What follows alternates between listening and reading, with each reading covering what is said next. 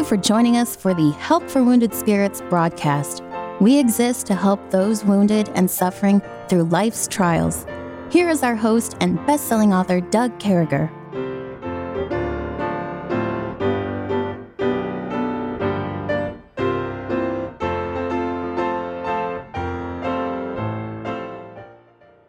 Great to be back with you, folks. What an honor it is to come across your broadcast and to come into your homes, your cars, your workouts, wherever you may be. We're just thrilled to do this. And uh, with me, as always, my friend Kevin. He's out there in San Diegoville. It just keeps on raining. I, you know, I think he went out to the uh, Southwest thinking there's going to be some dry times. It's going to be great, but. Uh, maybe he's just bringing that rain out there to Southern California. I think Newsom should maybe make a deal with you, brother. I don't know. How you doing this morning?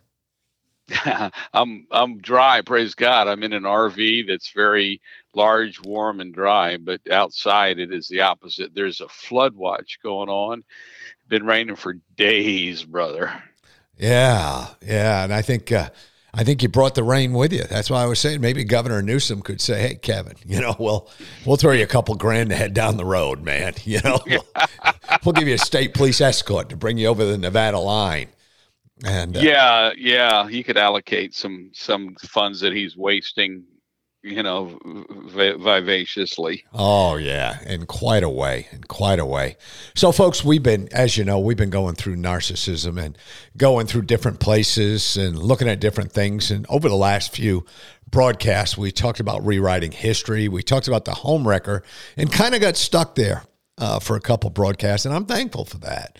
So we're able to talk about these people. They they come in unaware. They sneak into a family. They uh, they hurt us. Maybe they're in the family, and and we just talked about well, we can't let this happen. We can't let this these people come in and take this fruit we've been working on as a family our whole lives, and all this seed that's been planted from God's word from uh, from the hearts of uh, preachers and people in our life, and and then you get these knuckleheads who come in, Kevin, and, and they just throw the tares out there, and they yeah. just keep throwing them and say, hey, this this is good fruit, this is good fruit, and then all of a sudden, after you know a month or a year or sometimes even a couple days, you look and you say, wait a minute, mm-hmm. that's not that that's not the fruit we work with. I mean, so I, I guess yesterday, Kevin, just in summary, we want people to know listen, when it looks different, it's different. Things that are different are not the same. Uh, fruit from God is exactly that. It's filled with the Holy Spirit. It's clean. It's logical. It's uh, the Holy Spirit indwelling within your heart kind of clicks that switch and says, This is good. But there's another side to that, right?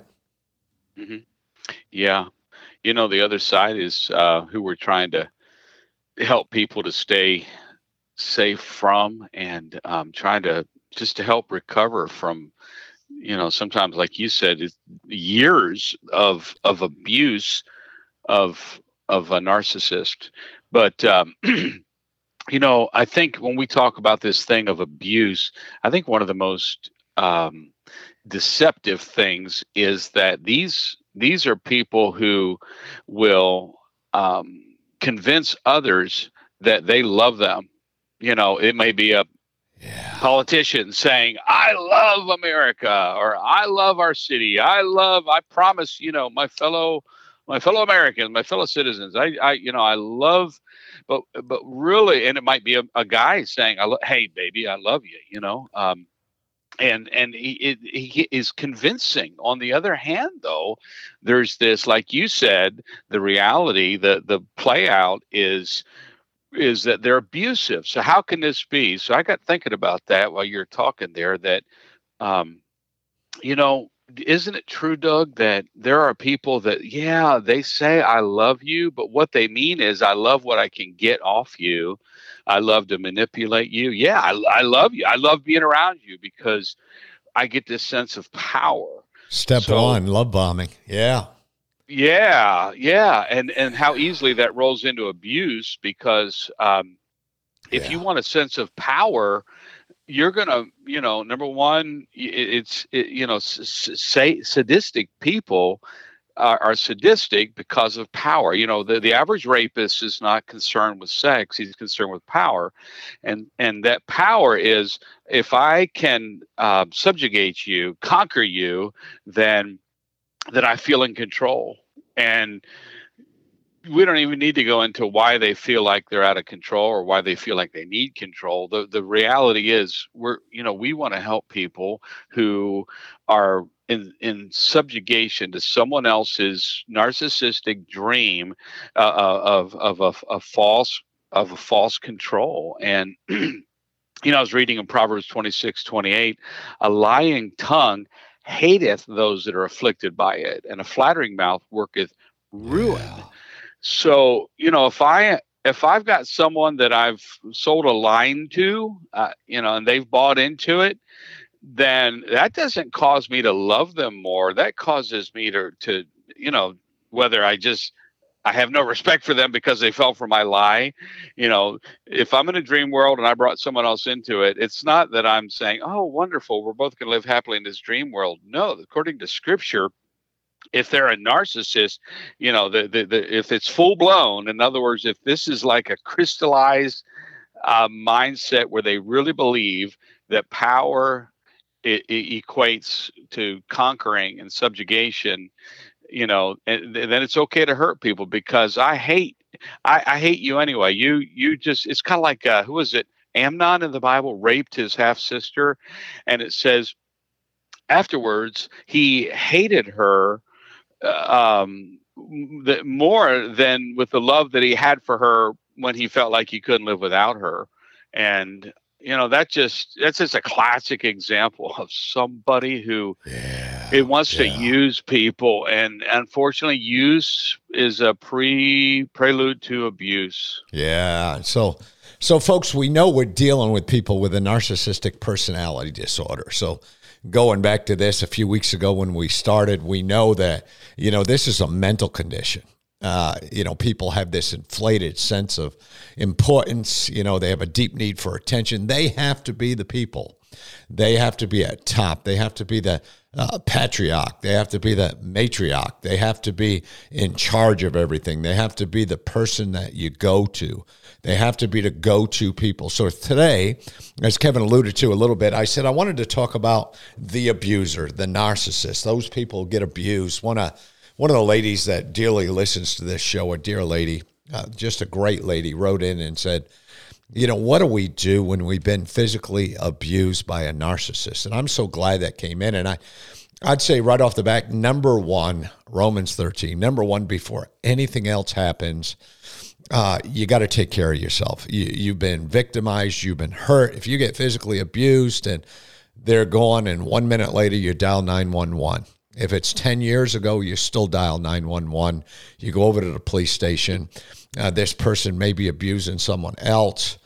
Uh, just turn it in, just be part of that. You've uh, just remember over and you know when we're talking about Romans 13 that you know Paul's instructing Christians to submit to these governing authorities uh, because he's saying you know we got to remember everything's instituted by God. So you know if we look at chapter 13 and we won't we won't do a study of that real quick, but verses one through seven is you submit to these authorities because God put them there, and then verses eight through 10, uh, you know love fulfills the law and you got to love yourself and others. And we're not talking about forgiving yourself. I think that's theologically corrupt.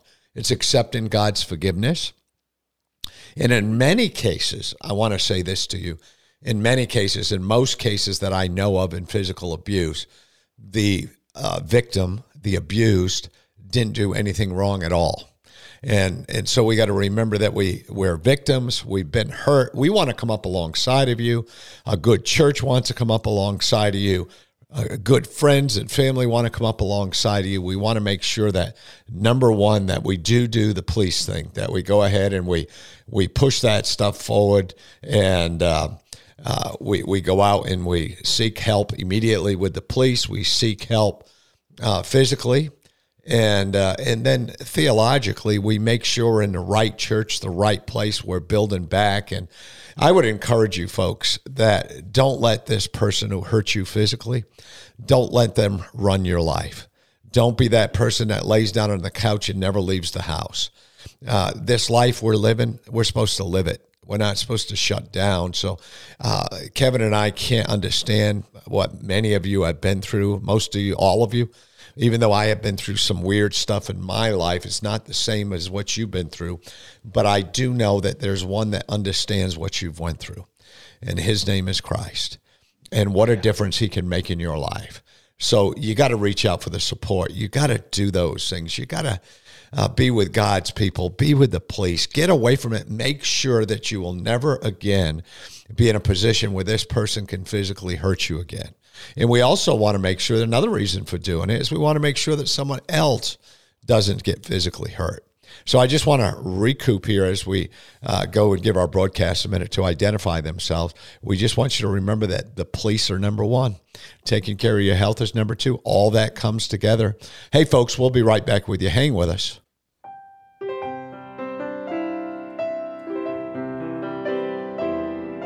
Doug will return shortly. Meanwhile, you're hearing this music while radio stations are identifying themselves and broadcasting advertisements.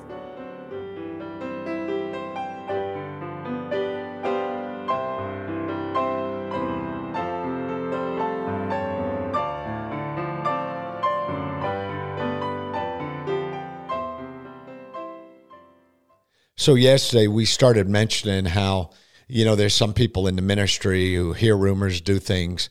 Sadly, there's people in the ministry uh, that you may report sexual abuse or physical abuse, and if that person doesn't involve a car ride uh, to get help at the hospital, a car ride to go to the police department, a study with somebody of your gender to help you come through the other side you just got to move along.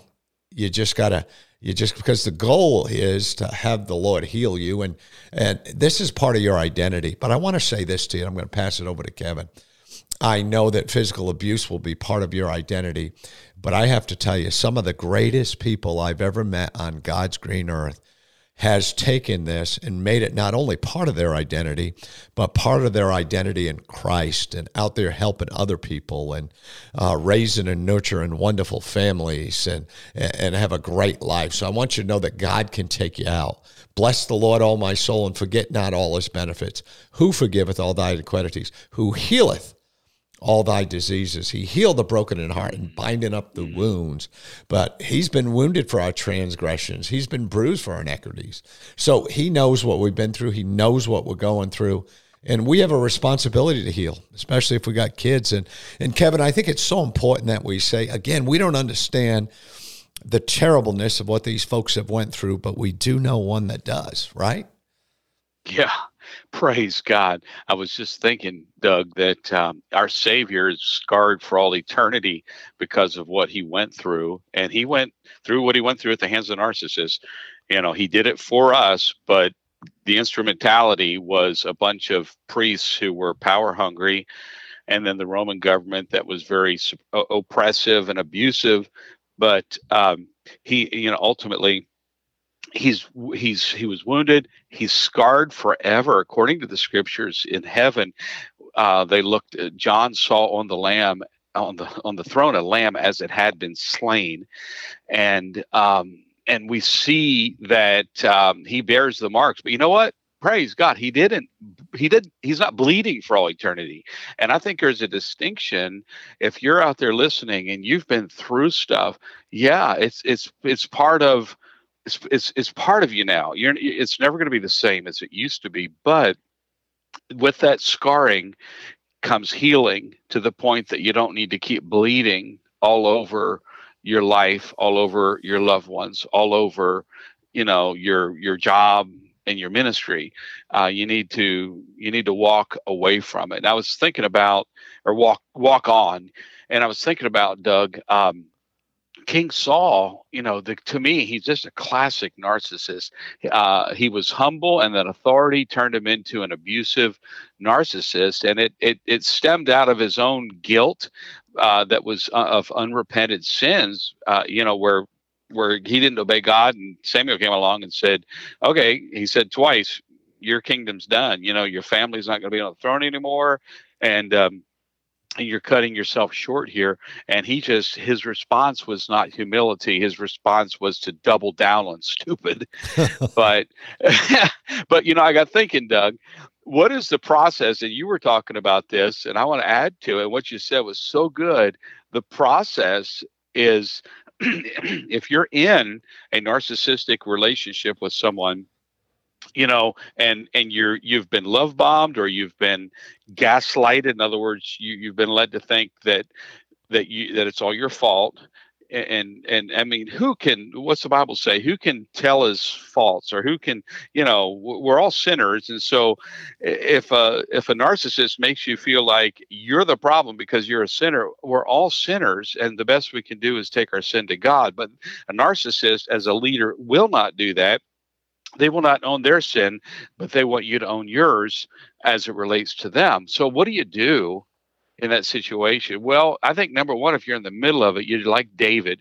So, David had some javelins in the beginning of his narcissistic relationship hurled at him, and he escaped. He got away from the javelins, which is that Romans 13 thing where you go to, you know, you just get away you go to the police and that, that kind of thing.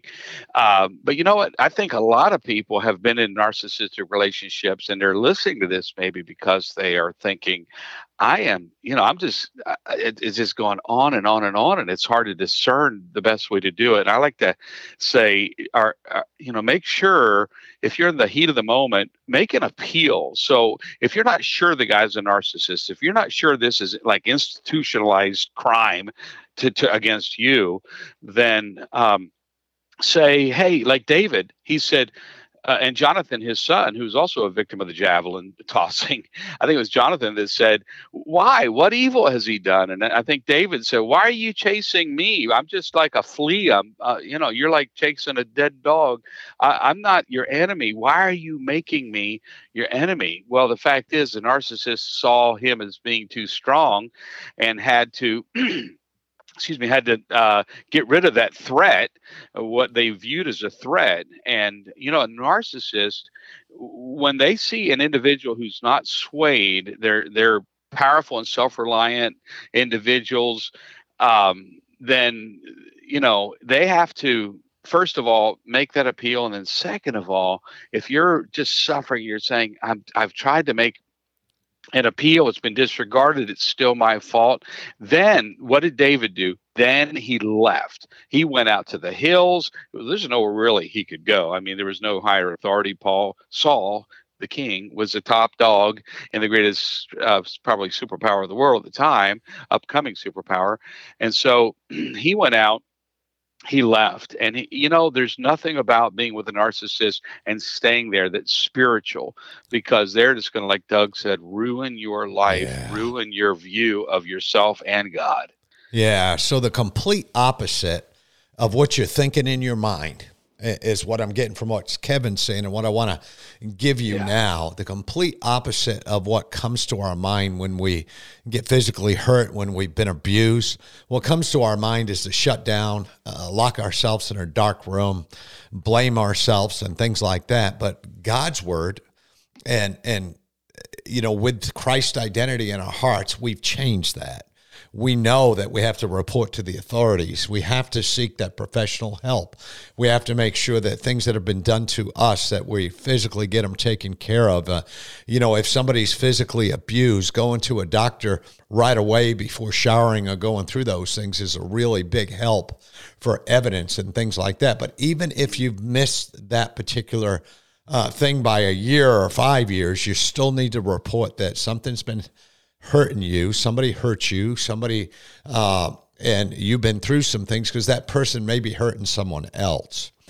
And you got to reach out for support. You got to reach out support with your pastor. You got to reach out for medical support if you need that. You've, you, we've got to establish these boundaries.